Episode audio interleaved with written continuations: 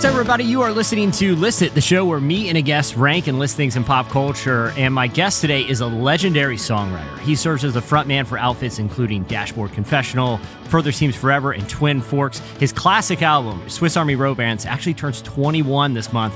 Uh, Chris Carrabba, welcome to List It, man. We did it. We're together in such an odd year where we could see the horizon and it's a good time to reflect on songs and things we love.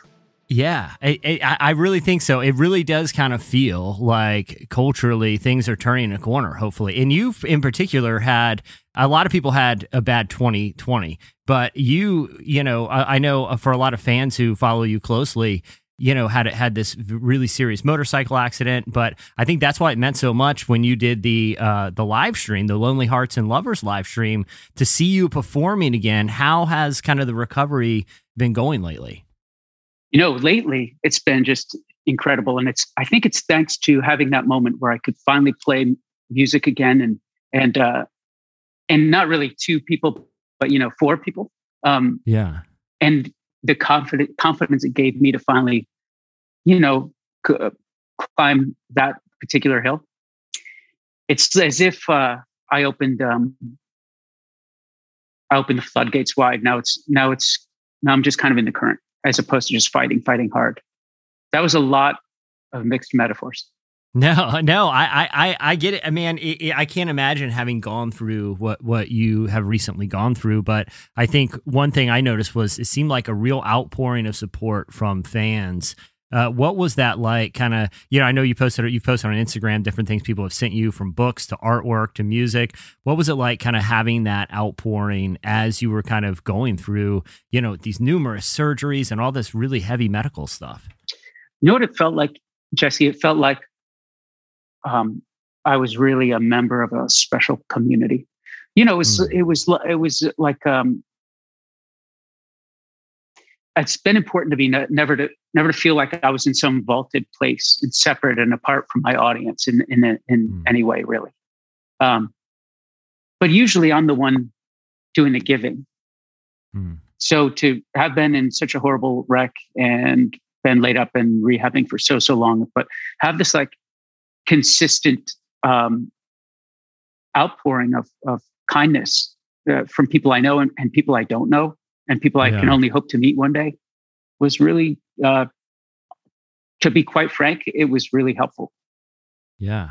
I, you know, I wonder too. We were just talking offline about you know running into each other before show years and years ago, and I'm sure you have you get you probably have those interactions all the time, like people whose lives that you've kind of been able to uh, touch in different ways, even if it's only kind of briefly. Um, but you know, has there been other points in your career where you've kind of been able to reflect on that impact that you had, or was this kind of you know that chance to really i know it's i know it's got to be so difficult because you're dealing with all this stuff physically but you know has there been other times in your career where you kind of realize the impact that that you've had on so many people well i'll say this jesse I, i'll say i was you know cognizant that it was a special thing and unique mm. um, in the kind of work I do. And I was appreciative of it. Yeah.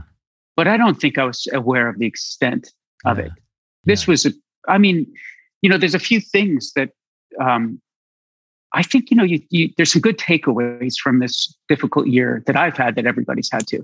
And um, that's, that's a big one for me. The, the understanding that I,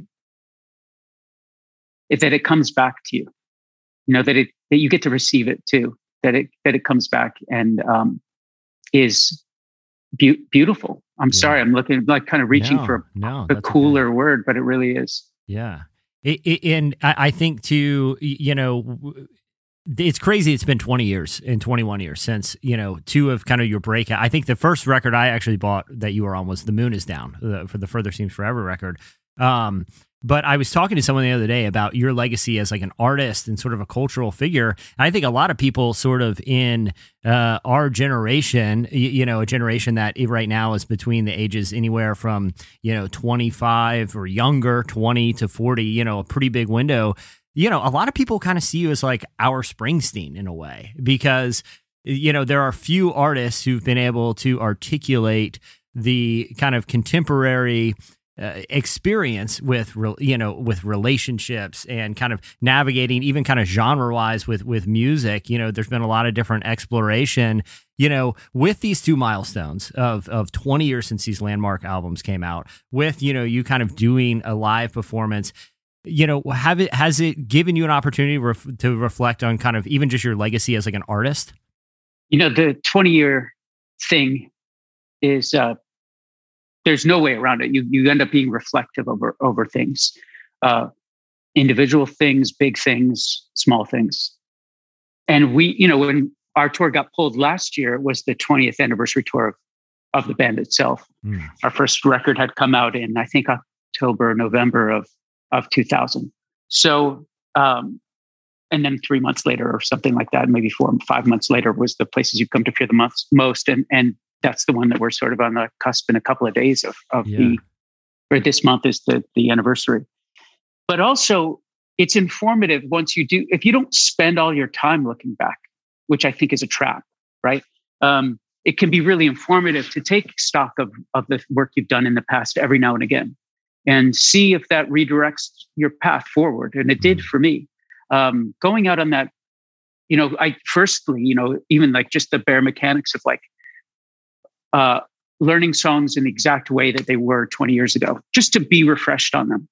Because you know, songs can evolve over time, either subtly or drastically, and um, you know, you learn a bit about what trip you were on as a writer back then, mm.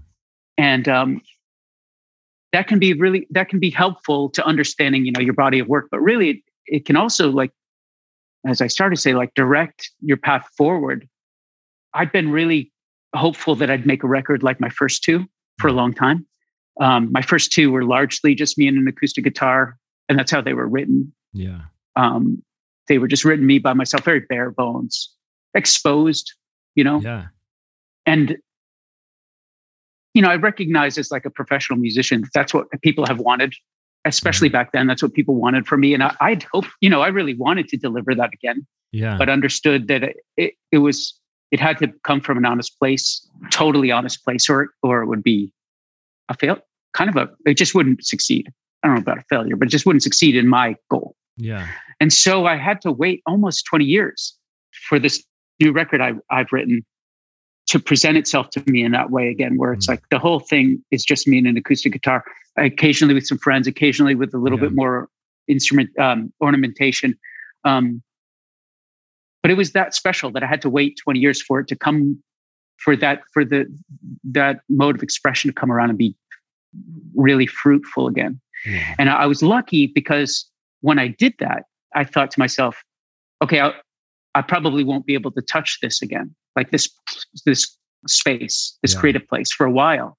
But then right on the heels of that, I started investigating like all the songs that I'd written 20 years ago for my 20th anniversary tour, yeah. which got canceled, as everybody knows and now I feel like it helped me harness that place and I get to mm. stay in it a while longer. So, so I don't know whether the next, the, the record I've made, it feels like it's has a strong relationship to the places you've come to fear the most. Mm. And I think the record I'm going to make might also.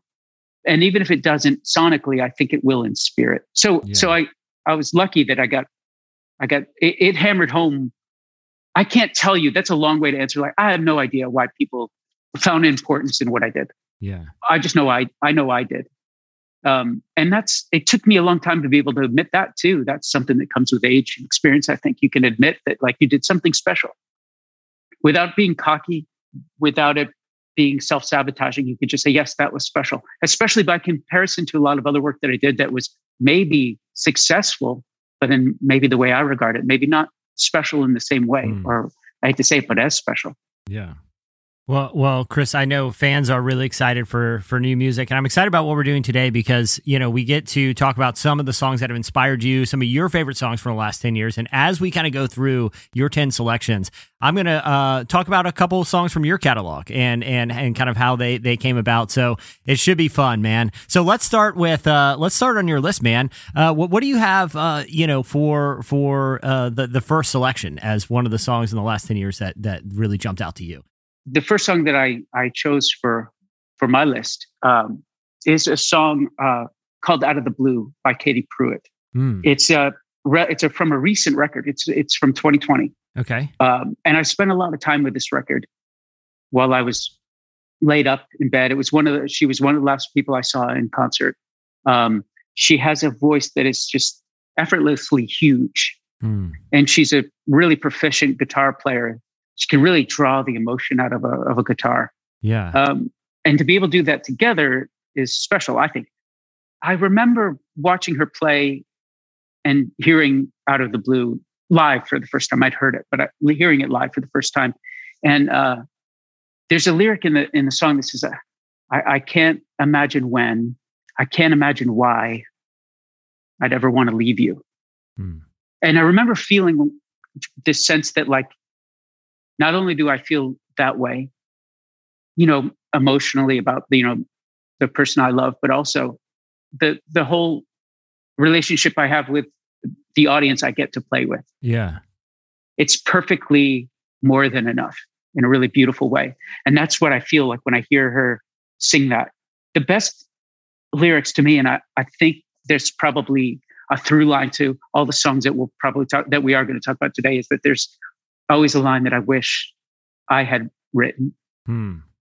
Because I feel like I I never could write something that great and succinct and beautiful and powerful. And that's the line in that song.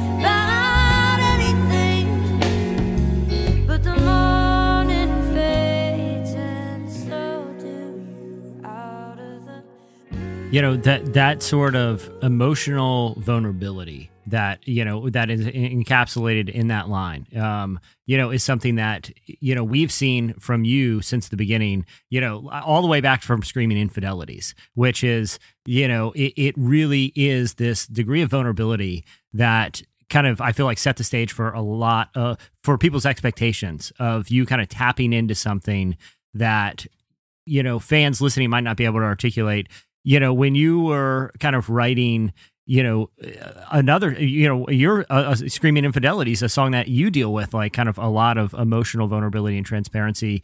You know, did you ever wrestle, like, what is it like writing, you know, whether it's someone like a song like Katie Pruitt or like Screaming Infidelities that is willing to kind of leave some emotional stakes on the table? Uh, you know, was that ever a struggle for you or was it just, was it freeing in a way to be able to articulate that?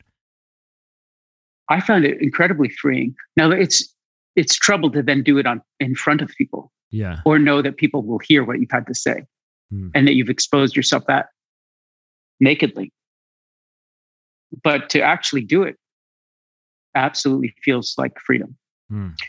And it's it's interesting when I think back to that that time when I was writing the first and earliest dashboard songs, among them with Screaming Infidelities. I um I really remember clearly that I found a lot of the songs I liked had an emotional intensity, but sort of spoke about things in a real generalized, broad strokes way. Mm. And I remember making a decision early on to try, to try to write a few songs where I explored the minutia, the small details that come along with those heavy feelings, yeah, good or bad. I think I did it well in Screaming Infidelities. I think yeah. well enough that that it became a great invitation to people to to listen to more of my music. Yeah, and a absolutely. successful one at that. So uh, I remember where I was when I wrote that song. I remember what the weather was like. I remember the time of night it was, and and um, remember thinking, you know, the, there's only ten people who will ever hear this because I'll I know exactly who I'm going to play it for, and that's yeah. probably who will all who all will ever hear it. But I think think they'll get it. Yeah. And it was the beginning of understanding the universality of, of lyrical impact. Well,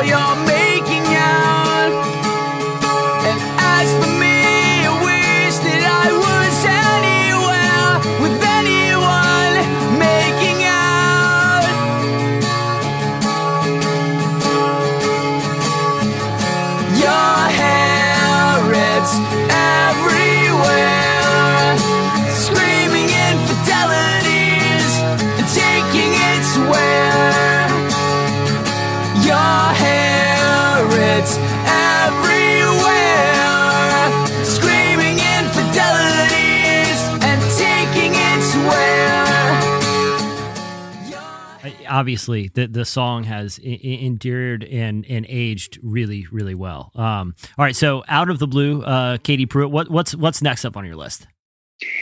So this is another recent song, uh, another one from 2020. Um, the band is called Another Michael, and okay. the song is called New Music. Okay. And there's just there's there's too much for me. I get like I'm getting a actual literal literal chills just thinking about. Oh wow! This perfect song perfect song. Yeah, yeah. Break down. T- tell me, tell me about the artist a little. Tell me about okay. another Michael. I'll tell you a little bit. This is I know very little about the artist.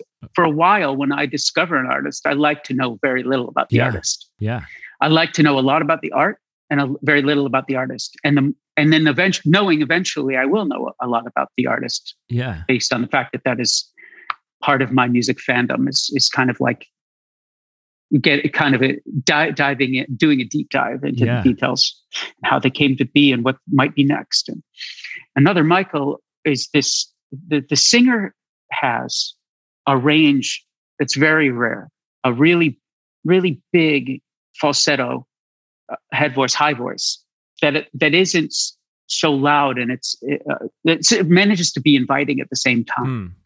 Mm. Uh, sometimes I'm guilty of this when I sing high I sing loud.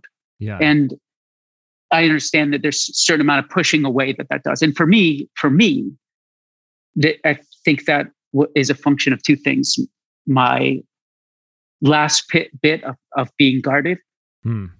holding on to that as I express myself in a really unguarded manner. And then the other part is I'm not as good a singer as this guy. Um, it's facts. It's facts. Yeah. Um, but but what I uh, you know how great songs can transport you to places, times, experiences, yeah. and then also like maybe you well up with the same connection, the feeling of like your your your actual friendships. Yeah, I get yeah. that from this song. I I can think of three friends that I have a, a really special friendship with. It's the kind where we trust each other enough that we're sharing music first, either music we write or music we love, and you know the i mean i think it sums up maybe where this song is going when when he the song starts off where he says we stayed up too late talking about new music hmm. and you sent me a link to a song that i'd never heard i mean that's that you want to talk about like it was we were discussing with my music about these small things and these small moments that that are impactful yet uh, relatively unexplored. Yeah, maybe in po- in poetry and music. That that's one of them. I was thinking about New England and all the things that I love to say. I was hoping to have my voice match up to the singers in every state. I am thinking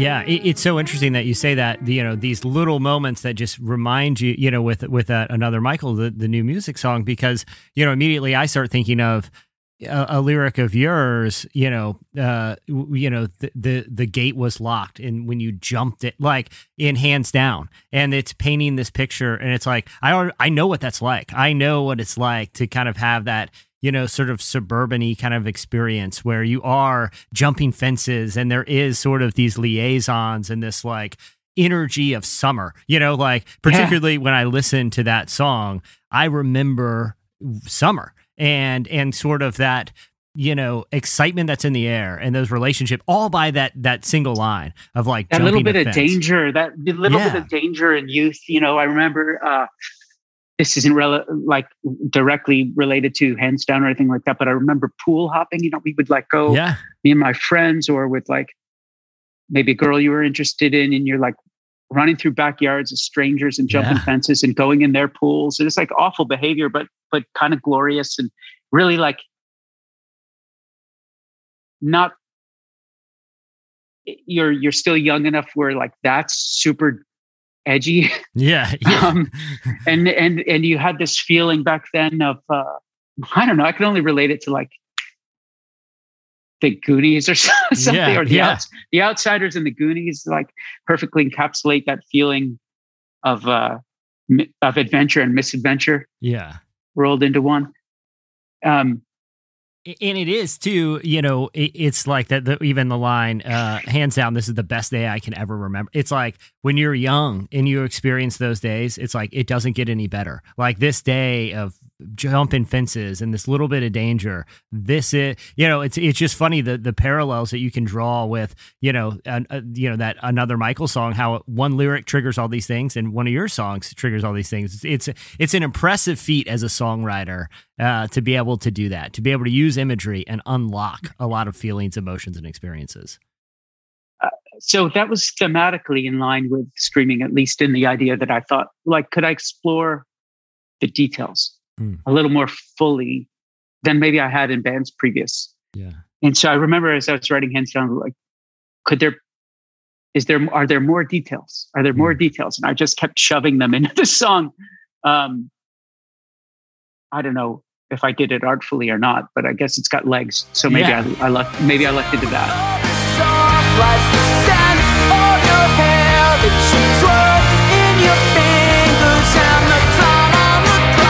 when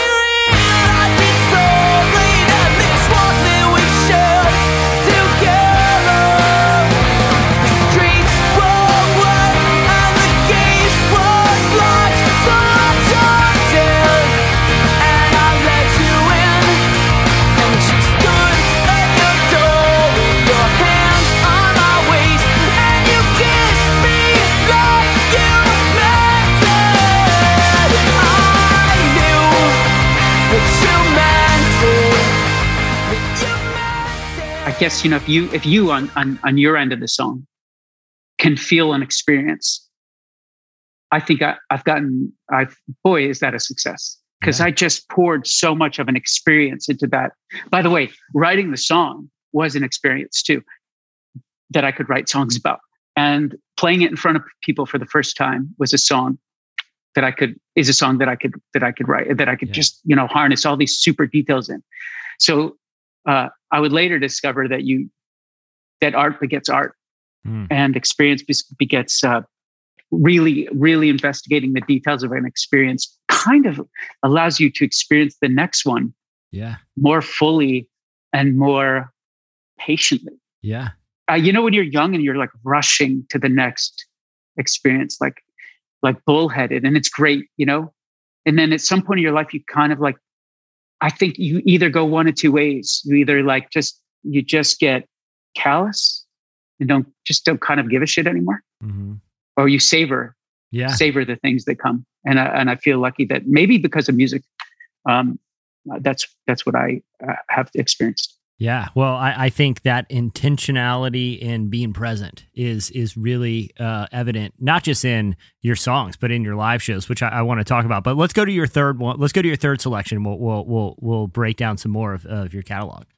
Yeah, so this is another relatively new song Okay. uh, from from 2019, and this has been a big one for me in the last year. The song is by uh, Yuno, and it's called Sunlight. Hmm. And I think, like, you know, we talk. I, I'll probably talk about opening lines of songs probably more than than this time. I think I did with another Michael Yeah. uh, on new music, and uh, certainly, you know, on Sunlight. It's like there's something about the first line of a song. I know people put a lot of stock in a chorus, but if a song for me doesn't have me in the first line, it's probably never going to have me. Hmm. And in Sunlight, the lyrics are you, you hold my hand and tell me it's fine. It's getting rough, but we're still alive. Hmm. And to set the stage for this, I didn't hear this song when it came out. I heard it about nine months ago uh, as I was laying in a hospital bed, and then kept on hearing it as I laid in a bed for about 20 hours a day, maybe 20, 23 hours a day for the next two or three months. And my wife would just hold my hand and Mm. she would say with a, in the least reductive way, she'd say in this like very powerful way, everything's going to be all right. And clearly everything was not going to be all right anytime soon. Yeah. But to be able to have my hand in hers and be so fully reassured when I was so far from from fine Yeah. is it was uh, instrumental in getting me through those those very difficult four four five six months Mm. before I was able to get out of bed and and function. Yeah. It's a long time to be. It's a long time. It's a long time, and she got me through it. And I listened to that song a lot, and just knew what it felt like. Yeah. You know, I knew very much how it felt like to just have your hand held when things are okay, and know that that person loves you. Yeah. And then also when you like are deep in the deep end of a of a of a hard place, yeah. just knowing somebody loves you that much Yeah. is a priceless thing.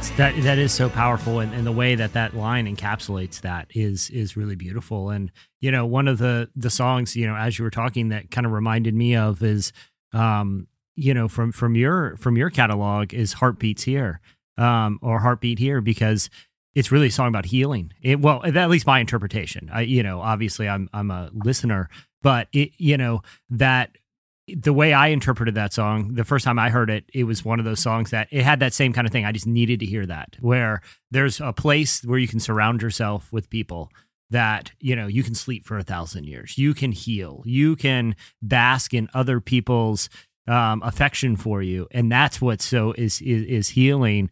You know, is there, you know that song in particular obviously was written years before the experience that that you had but i wonder as you were kind of going through that experience and your wife was there by your side if you even reflected on on that song of your own because it does seem thematically to have some of you know discuss some of the things that that you articulated You know, Jesse, I I don't think that I reflected on the song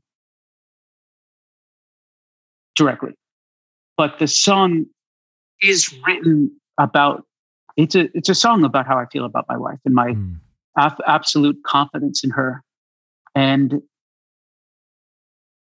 an astonishment at her her her successes in life as a human being, as a business person, as a as wife, as a friend, and her adventure, and you know her her adventurism, her her her streak towards adventure, um, and her willingness to charge at life, Mm. um, and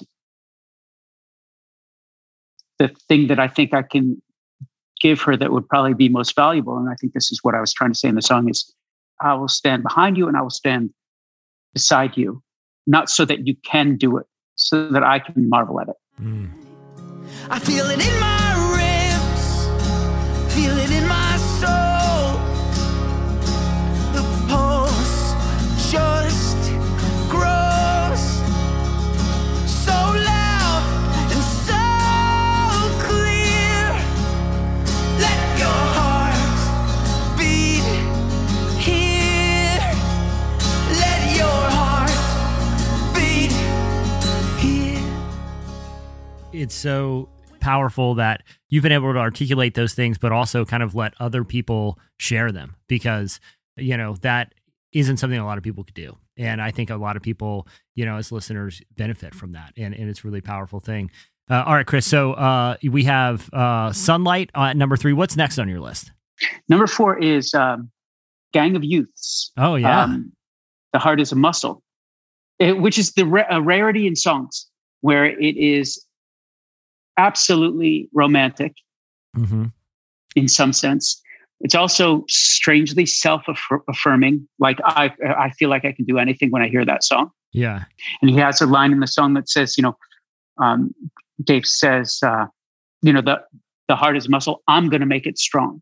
Mm. You know, the, the, I'm I'm in. I'm going to. I'm getting behind this whole thing. Also, it's something I'm going to share with you. And and the the the rollicking nature of the song, the deep musicality in the song. There, there. I think that they rank up there with like I think Gang of Youths and and and Dawes and uh, maybe a handful of other others are are the preeminent band, the preeminent players mm. of this generation of music. I they're, they they they have so much prowess as musicians, but there's nothing showy in their.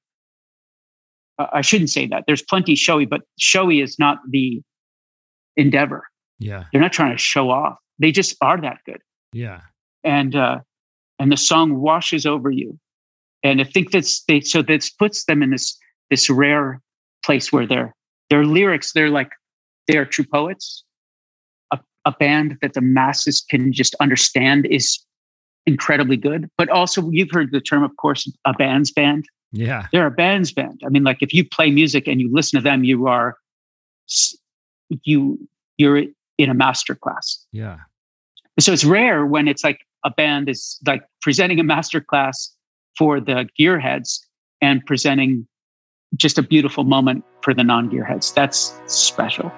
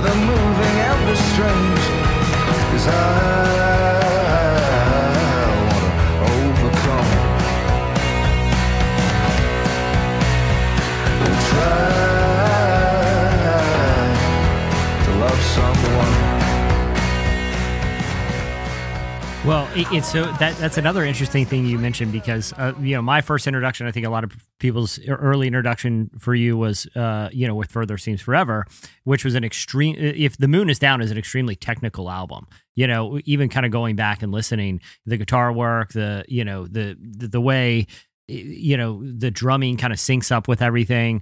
And then, you know, the first stuff with Dashboard was stripped down, but slowly over time, more musicianship, more complexity, more kind of sonic diversity started entering the mix. And a lot of people, I think, kind of came to that same revelation is obviously uh, Dashboard is really good when it's stripped down. But man, these guys can play. And when you listen to, you know, what, so like, let's take a song like uh, Again, I Go Unnoticed, where first released, you know, first people's kind of interaction with it is something where it's it's you and a guitar then they hear this other version with this really kind of mind blowing, you know, drumming. And then as you release more and more music, you know, you kind of get to see how good you and your band are as musicians. When did, why did you want to kind of reintroduce those elements kind of throughout the years? It's a good question. When did I want to read? Probably always.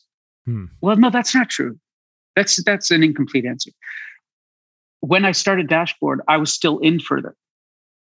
So when I had these ideas, you know, and, and frankly, further was the main pursuit. Yeah. Um, and I got to play in guys in Further Seems Forever are shockingly good musicians. So, so, so very good. And I learned so much of my ability to play music well comes from being in that, being in those early bands. I was in the, the my play, my, my bandmates in the Vacant Andys and, and then my bandmates in Further Seems Forever.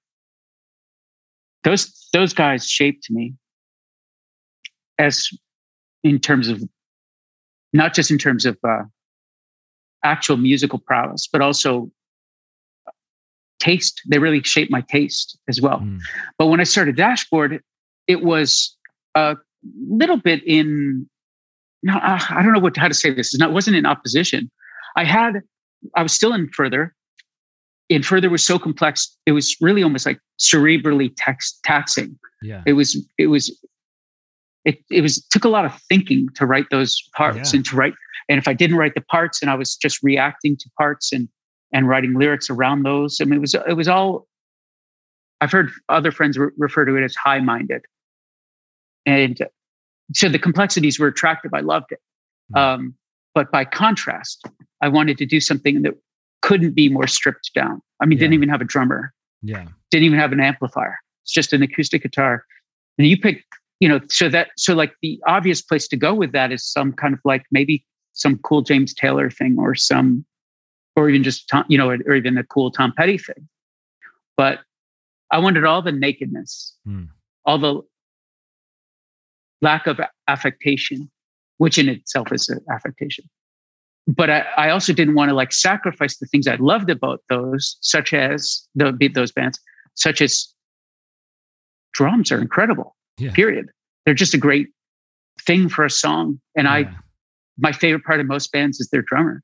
So I you know, devised a method of using an open tuning to replicate what a bass guitar might sound like within a song because it would the guitar would be much lower than it was normally tuned to and and my right hand would try to emulate specifically and again i go unnoticed like the gallop galloping kick and tom part that yeah i would expect i would have somebody play if i were showing it to a drummer I was like yeah. trying to do it all myself with with within the confines of some strict limitations.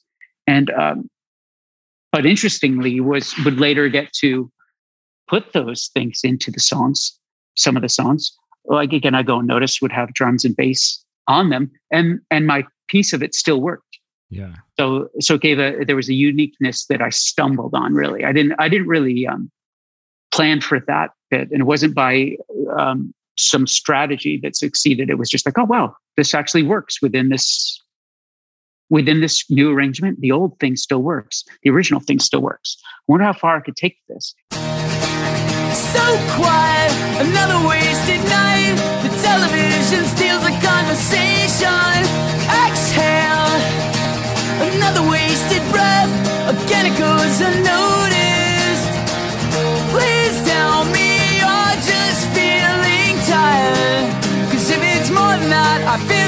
I break out of touch, out of time. The reason it came to pass that a band even existed within Dashboard was that Further Seems Forever broke up. And I thought to myself when they broke up, I'll just do this, you know, dashboard, this record I've done, and now I'll go home and I'll figure out, you know, who who I'll start a band with. Yeah. But I, I'd realized a little bit into that process that maybe I'd, I'd stumbled onto a special thing worth investing energy into. Yeah. And, and care and commitment. And I'm glad I did. Yeah. But then we were able to explore the things that I might have just explored with further and kept them kind of bifurcated. But, but I was happy. I'm happy that I've, I'm happy about two things. I'm happy that I was able to pull those two worlds together, having discovered one in absence of the other. And I'm happy that I can go back as often as I choose to, to just an acoustic guitar. It is such a cool dynamic, and it's been fun to see the evolution and different elements kind of be introduced at different times. You know, I'm thinking about you know a song like "Fever Dreams," where it, it has that kind of electronic uh, kind of beat. It's really been cool to see the evolution. All right, Chris, we got Gangs of Youth at number four. What do you got at number five, man? Oh man, Mercury Okay. By Ruston Ruston Kelly. Ruston Kelly. Uh, this the album is from like 2017, I think 18. It's a the album's called Dying Star. The whole record is brilliant, and um, this list would be incomplete hmm. without several of his songs. But I figured I could only yeah. put one.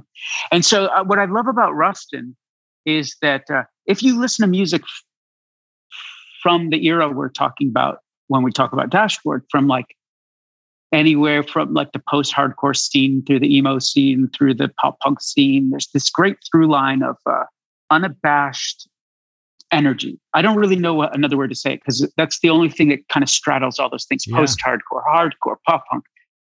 It isn't laconic. It is like this intensity. But he plays singer songwriter based all alternative country Americana. He's kind of indefinable. That's why I'm kind of spreading such a wide net. Yeah. And of course, he himself coined the phrase dirt emo for what he does. And it's a very, you know, I would suspect, I guess, Southern version of what emo is.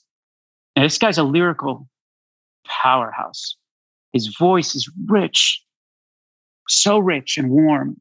Uh, it blends so incredibly well uh, with other voices. Uh, you know, when you go see his band, and you want to talk about a band's band that knocks you out. I mean, their players are incredible, Mm. and the band also includes oftentimes his his his father on on pedal steel and steel, and slide guitar, and um, and his sister Abby, who plays with Dashboard from time to time, who I met through Ruston.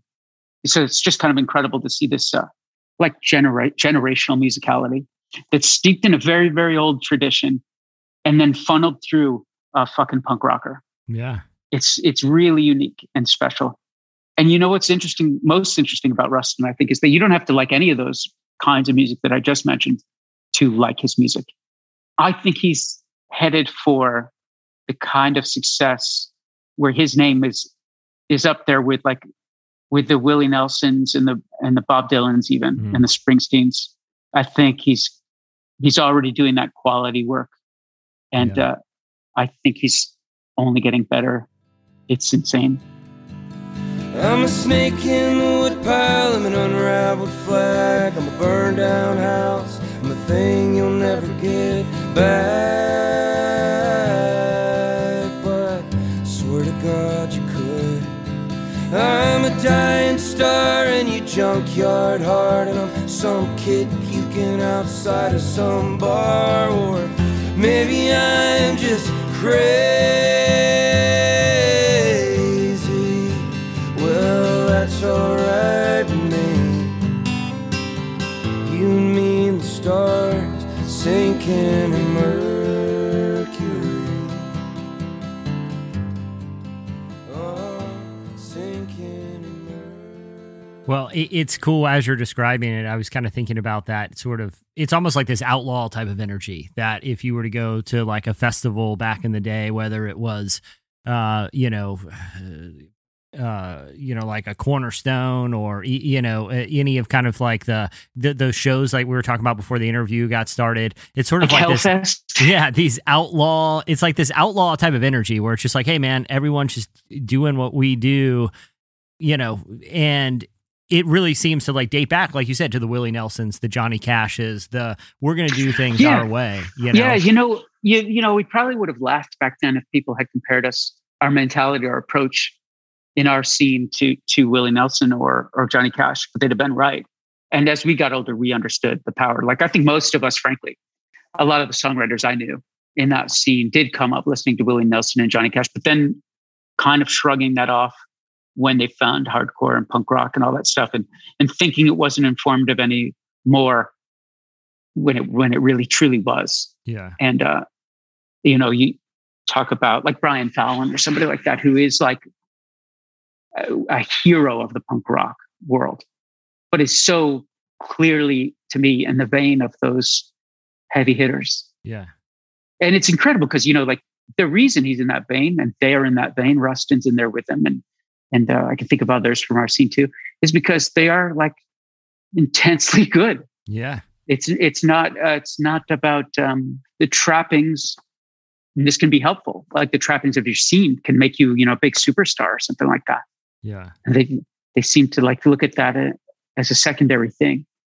Yeah, and you know, I but I kind of see that genre blending uh, energy uh, throughout your catalog as well. Like so, like I, if you look at like after the ending, it opens with "Get Me Right," which is you know really kind of this punk rock type of uh, approach to to a song, and that energy, that punk rock energy has always been there. You know, sometimes it might be more subdued when the when the song is right, but I feel like that's something you've been able to kind of capture throughout your career and partly is what made your music so endearing is it's not it's never seen overly concerned with genre. It's never seen overly concerned with, you know, any specific sort of agenda. It just seems like honesty and the expressions. I, I could get it's interesting. I could like I can tell you that I I could give a fuck about genre. Yeah. And I'd be telling you the truth. But I could also tell you that I'm incredibly, incredibly like proud of the genre I'm in. Yeah. And that'd be true too. So the thing was, for me anyway, it was about paying deference to where it come from and appreciating where I was going to be going mm. without feeling like one directed the other. Yeah. And it's in, you know, as you know, you and I talk, and you know we know each other's history and we know how far back we go and what kinds of bands we were seeing in in um, you know VFW halls and yeah. all ages clubs and things like that. And knowing that that yeah we're from a in a tradition of of a certain thing a counterculture but it's a tradition. I think other some people that listen to me don't know it. They don't know it. And they just think that i sprung out of nowhere, or I've always been somewhere in pop culture. Yeah. Where, uh, whereas I think of what I do as the antithesis to that. I've not chased it. I'm not interested in it. I'll take it when it happens, but it's mostly because that road sort of veers into my lane. Yeah. And then veers quickly out of it, usually. I have an intense pride of the scene I'm from. I, I want to dig into that a little. I know we want to get through the back half of your, of, of, of your list, and we can move that through pretty quickly. But you brought up something that I, I feel like I do want to ask you about there because you know there probably are you know different types of fans of your work people who you know kind of were knew the scene back in the day and were following every band and every artist and then there was a moment where you know you really kind of blew up where you had this what has become a very iconic uh, MTV uh, Unplugged special, where you know it was this. I think you could honestly, it's you and Nirvana are are probably two of the most memorable when people think of MTV Unplugged performances. These really kind of cultural iconic moments. You had a song that was featured in a Spider-Man movie at the you know really at the the the time when superhero movies you know that really set the stage for what we're seeing now. And there's probably some of the audience that you have now was introduced to you back then. You know, times have changed, things have evolved in media where uh, there isn't the, the same sort of conflict that sometimes were artists, you know, were faced with back in the day when it was like, oh, do I want to be on MTV? Do I want to be on the radio? Do I want to have, you know, my music used in this way or that way? I don't feel like that's so much as an artistic concern as, as it was back in the day. But when you were kind of navigating that point in your career did you have any of those concerns of like hey if if people are introduced to me like this they might not know kind of if they don't know the story is it going to have the same impact? Yeah and i think it, i yes. And i think it was instructive helpful it succeeded. But it also held me back from maybe some broader success that i would see some of my peers get that didn't feel that same need to yeah. to draw a line. Um, but it, you know, it really, you know, it was important to me, but it was important to me for reasons beyond like, I think to some people, and sometimes I was guilty of this. I didn't want to get called on it. I didn't want to be a sellout. You know, a stupid yeah. word. Um, I did, but I didn't want to be one. But I think that that's also based I didn't want to backlash, you know, like that was, I was aware of that because I held the, thought this thing was really precious and I didn't want to like sink it by trying to make it more successful than yeah. it could sustain. But, you know, like for someone like me, I use some shameless name dropping here. To think that I'm sitting here now and I'm, I'm friends with like the 1975 and I'm friends with Kacey Musgraves. And I can, you know, to name a couple, right? And I can think, wow, I'm kind of in awe that I get to be friends with these really talented, talented people. But I'm equally in, in awe that I'm friends with like Dickie Barrett and to- Toby Morse and Stephen Egerton and J. Robbins and these folks that like for me, I mean, inarguably the 1975 and Kacey Musgraves are by comparison much more successful than those the bands those guys are in. But not to this thing, not to yeah. my beating heart. You know yeah. what I mean? Yeah, I was going to so, say it depends on how you measure success. You know. So that's what it is. It depends on how you measure success, and that took me a long time to come around. Like that, I could have my own unique way to measure success, and it was okay to limit things I would do beyond that, and it was be okay also to try to succeed. Yeah. At that understanding that it's okay to try to succeed, that was a big learning moment for me. However, that that that thing that happens a lot of the time where what you actually want is just the success. Not interested in that myself. Yeah. Well eh, you know it, it's been so interesting too because there's been you know artists that i think have had different levels of success really get to see their influences as some kind of younger pop stars. You know you can see you're i mean i don't think this this would be a, a, controversial thing to say but it's you know the biggest pop star in the world right now cites you as one of her you know taylor swift cites you as one of her influences. And you can hear signatures of you know of your kind of music of you know i know like jack antonoff has been involved in some of the production. You can hear her roots of you know she's like a jimmy world fan of you know of a, a very specific time and genre that's now is shaping all of pop music in, in a really interesting way. So it's like there's lots of different measures of success, but if you look at just virtue of influencing culture, the the legs that your music and, and a lot of your peers, uh, you know, the legs that that music has had is is really unbelievable when you look at the impact that some of the artists who grew up learning to write songs listening to you are having now. It's that's a little still a little shocking yeah. to me. I've not fully got my head around that. Yeah. And it's um and I'm proud of it. I'm surprised. I, I'm happy that I can sit here with you, Jesse, and say I'm actually proud of that. Yeah. Yeah. It, it, it, it's something to be proud of, man. It really is. Well, Chris, I want to respect your time. So why don't we do kind of lightning round with your with your final five? Okay. Banger. Okay. Um, Strand of Oaks, Goshen, 97. Oh. Uh, it's about like like smoking in a bedroom and learning how to use a four track and recording your own songs in the spirit of adventure of like discovering music with the feeling of that band that might have been in that room kind of blasting at you in the stereo. It's incredible.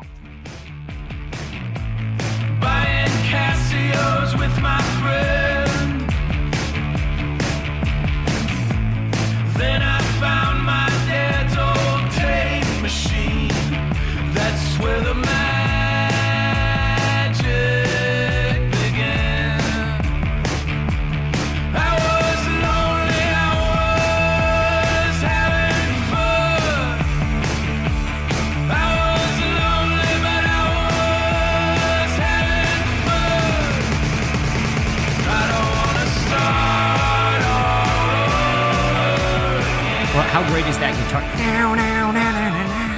I mean, it's it like as good as like collar, any right? Dinosaur Jr. Oh, riff that you've yeah. ever heard. It is it is instantly timeless. Yeah, it's incredible. Well, yeah, great, great pick. Okay, Strand of Oaks, uh, uh, number six. Okay, Pup uh, off the Dream Is Over, um, Sleep in the Heat, which okay. you know, you, Pup is as punk rock as I think it gets right now. Um, non-conventional, non-compromising and lyrics that will make you feel something deeply that you later find out are about the guys like Iguana. Hmm. So uh, the uh, ability to speak with such deep emotion, and he's speaking about it not to be laughing it off because that's so important. But he's speaking yeah. about his iguana when I thought he was speaking about the love of his life. hey, that, that goes to show how good a songwriter is if he can make you care Absolutely that much does. about an, an iguana. Absolutely, but incredible right. live bands too.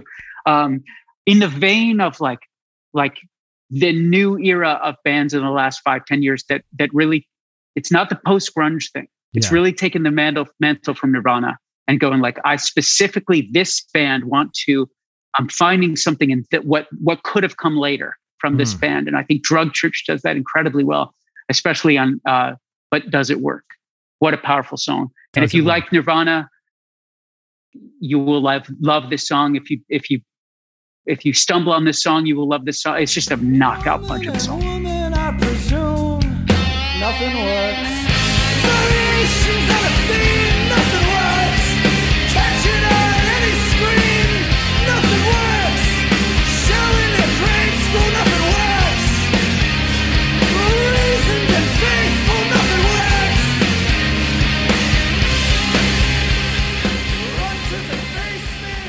A, a, a t-shirt I, I wear but feel we- weird wearing, walking around like downtown uh, Nashville, but it's all right.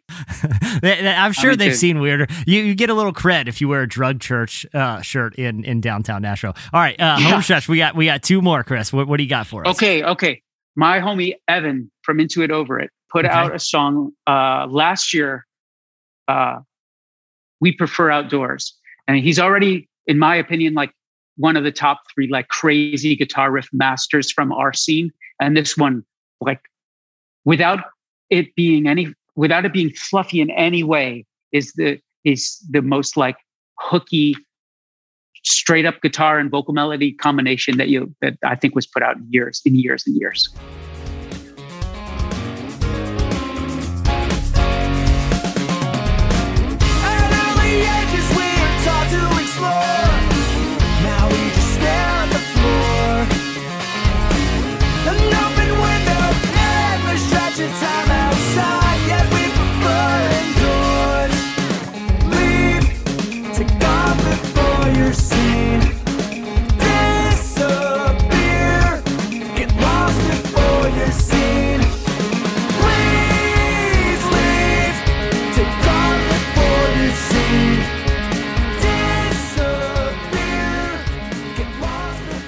Hard is it? And, and before we get to the final song, how hard is it to to get that good hook in there when there's so many ele- when there's intricate guitar work, there's a lot of energy. How hard is it to really nail that hook in a song like that? I mean, it's like lightning in a bottle. Hmm. So for me, I don't even like try. It just happens. I mean, Hmm. I'm always trying, Yeah. but like I can't do like, well, I got everything but the hook. I got Yeah. everything but the guitar riff. I just abandon that. It either if it doesn't happen, that's not going to be part of that song. Yeah. I think it's impossible. I think it's nearly impossible. And the fact that he does it with like all the time is inspiring and infuriating, infuriating to me. All all right, Chris. Final final selection. What do you got for us, man? hey man, you cannot have a best of songs record by a guy like me without having Dawes in it. And if that song, Yes. without question, is all your favorite bands off all your favorite bands. Hmm. All your favorite bands. You know, for guys like me to you that just live and die for music, to to have a wish, like if you want to say, like, hey man, I hope all your dreams come true, like a better way to say that if like you believe this deeply about music like you and I do. May all your favorite bands stay together. Yeah. Well, what more could you want somebody to say to you if you're Yeah. a guy like me? Yes, I, you know, thank you. Thank you, Dawes. Yeah. And Dawes, eh, you know, eh, unbelievable artist and, and but that sentiment too. It's there's something when when when one of your favorite bands breaks up, if you feels like a part of you, not to be overly melodramatic, but a part of you kind of dies a little in that, or a part of you grows up really fast, you know? Yeah, grows up really fast. I'm so glad you said that because that's what it feels like. It's like this stupid thing, but it's like a loss of innocence on yeah, some level. yeah, yeah. Loss of faith. It's a really up thing if you're live and die for for music when when the people you just believe in have like shaped your way of thinking and your heart and your feelings and your like, goals and, shit, and they've broken up. It's hard to fathom. yeah, How could they do that to me? yeah. Like, who the hell am I? They're not doing anything to me, but that's how it feels. Yeah, but but on the other side of the coin is when you go to a live show and it that you experience that light that energy again. It's it's a little touch of the fountain of youth. Like if one side is growing up fast, the other one is oh dude, I remember what it's like being this young and hungry and just into you know just passionate, and it, it helps you kind of retap that. Music has that kind of power. You're so right. And like, you know, you often hear people say that, I don't know if that you often, I often hear people say like, you know, with me and my friends, like, you know, what's, how come you guys are all seem so young? Well, it's the, the music is the, the fountain of youth, Yeah, not just for like how we feel physically, which I think playing music has kept us young, feeling young, but that, that willingness to, to keep your heart open. Um, that's unusual yeah. as you get older. But that that for for me and you, for the people that listen to my the music out of my scene, not my music solely, the music from our scene, from our little corner of the music world, we get to stay, we get to grow up and have rich, rich lives and mature, but we get to stay young this at the same time. Yeah. Because of music. Yeah. It's so true, man. Well, Chris, dude, this was so much fun. It was so much fun hearing some of your favorite songs, but also uh, having you kind of indulge some of my questions about uh, your career, your music, and and when can we? I, I, if we need to keep it on the DL, we totally can. But when can we expect uh, uh, new stuff? Well, how about when touring comes back? I'll try to do it then. Deal. Sounds good, man. All right. Well, hey, I'm really glad you're you're you're feeling better, man. Playing live again, and I appreciate you coming on. List It. This was a blast, Chris. Thanks, Jesse.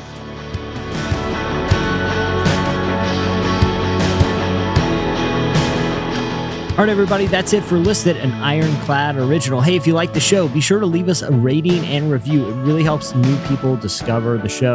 Thanks so much for listening, everyone. We'll see you next week.